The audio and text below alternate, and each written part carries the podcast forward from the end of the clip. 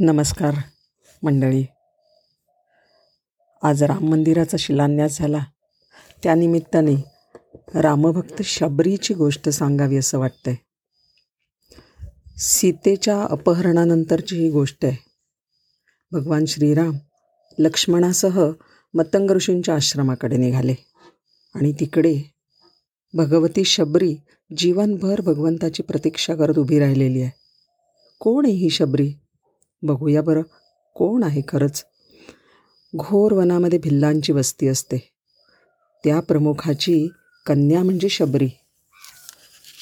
अगदी आठ दहा वर्षाची अल्लड बालिका. आणि काय झालं? तिचं लग्न ठरलं. तयारी म्हणून बकरीची चार पाच पिल्लं घरी आणून ठेवली.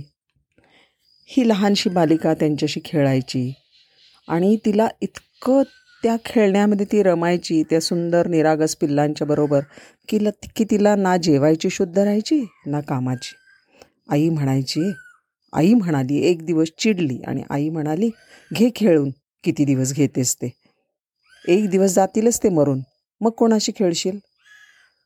एकदम शबरीला कसंसंच झालं पिल्लं का गं मरतील? अगं त्यांना काय उगंच आणलं का घरी? तुझ्या लग्नाच्या मेजवानीसाठी आणली आहेत ती. वडील आल्याबरोबर तिच्या डोळ्याचं पाणी खळे ना वडील आड आल्याबरोबर त्यांना म्हणाली बाबा या पिल्लांना नका ना मारू. बाबा म्हणले नका मारू? अगं इतके दिवस मी सगळ्यांच्या घरी जाऊन मेजवान्या खाल्ल्या आणि आता मला तुझ्या लग्नात नको का त्यांना बोलवायला? शबरीला ते बिलकुल मान्य नव्हतं. भयंकर रडायला लागली. तिला वाटलं काय करावं? ही पिल्लं न मरण्यासाठी मी काय करू? आणि मग तिला सुचलं त्या बाळाला सुचलं लहान मुलीला की मला हे लग्नच नको पळून जायला पाहिजे. ती घरातून निघाली मध्यरात्री. भिल्लाची मुलगी आहे. रानावनाची तिला सवय होती. दिवसा लपून बसायचं रात्री पुढे जायचं. बिल्लाच्या राजानी भरपूर लोक पाठवले पण ती काही त्याला सापडली नाही. मजल तर मजल करत रात्री चालत चालत जात असताना एक दिवस तिला एक आश्रम दिसला.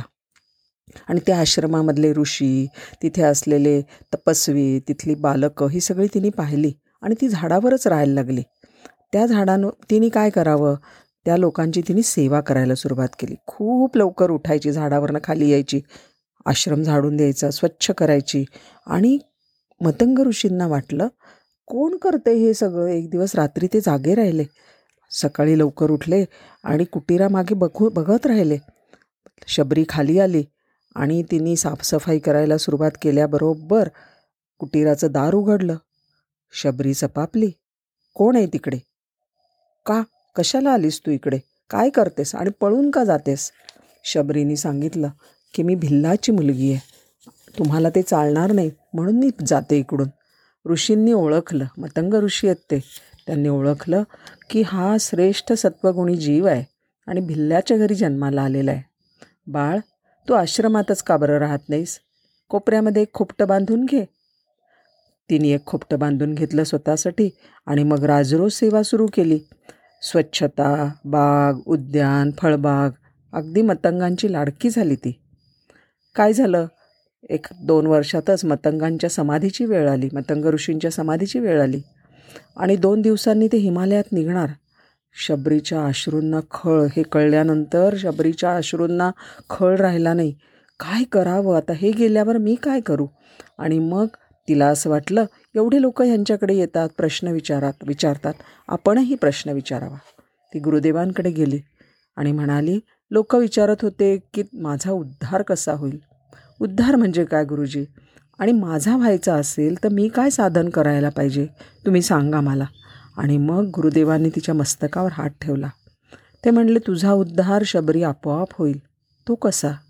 तुझा उद्धार करायला स्वतः श्रीराम इकडे येतील. सांगितलं आणि ऋषी निघून गेले. आश्रम रिकामा झाला. रात्र झाली आणि शबरी झोपणार. पण तिला एकदम वाटलं आणि रात्री श्रीराम आले तर? मला ते उठवणार नाहीत. निघून जातील. तिला रात्रभर झोप नाही. बसून राहिली. बरं दिवसा आले तर? कुठून येतील? कुठचा मार्ग? सगळे मार्ग ह्या बाजूनी येतील का त्या बाजूनी येतील?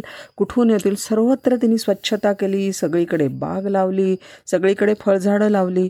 नदीवर गेली तरी पटकन मत आश्रमामध्ये परत यायची.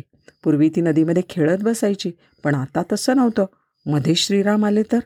आणि श्रीरामांना बसण्यासाठी एक शिलाखंड होता. त्याच्यावर त्याच्या शेजारी ती पाय धुवायला पाणी ठेवायची त्याच्यावरती आसन टाकायची. फळं फुलं फुलांचे हार अग अगदी सगळी जय्यत तयारी करून ती वाट बघत राहायची.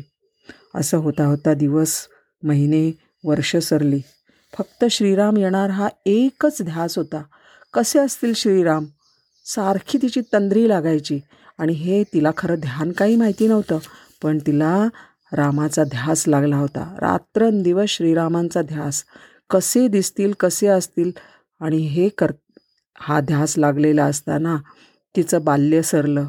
यौवन आलं यवनही सरून गेलं प्रौढत्व आलं आणि शबरी तेच करत राहिली. कधीही तिला संशय आला नाही की श्रीगुरूंनी माझ्या सांगितलं आहे श्रीराम येतील म्हणजे नक्की येतील. उशीर झाला म्हणून काय झालं? विश्वासाने ती करत राहिली.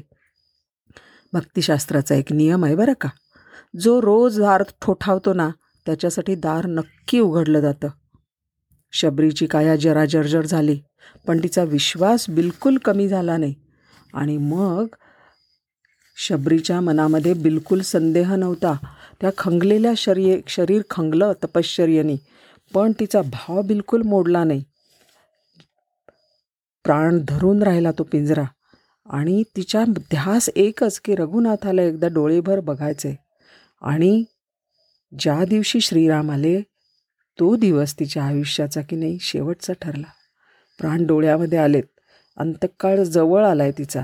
उत्कंठा दाटली आहे आणि दरवाजा उघडून श्रीराम आलेत. किलकिल्या डोळ्यांनी ती बघतीये. दोन छोट्या दोन आकृती तिला दिसत आहेत अगदी जसे आहेत तसेच श्रीराम.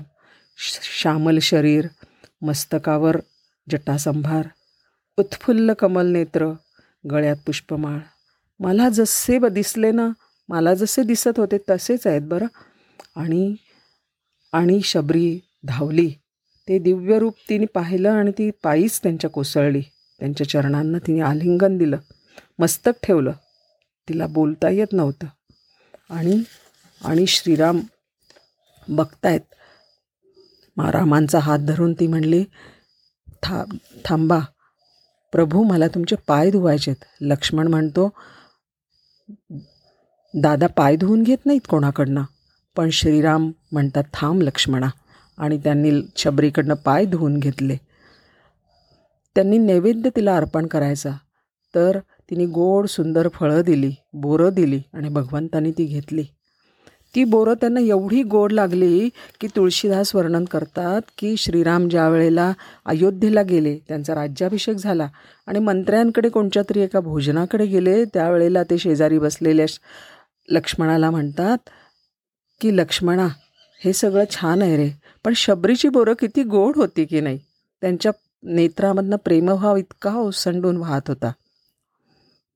आणि शबरीनी सगळं केलं आणि त्यांच्याजवळ बसली.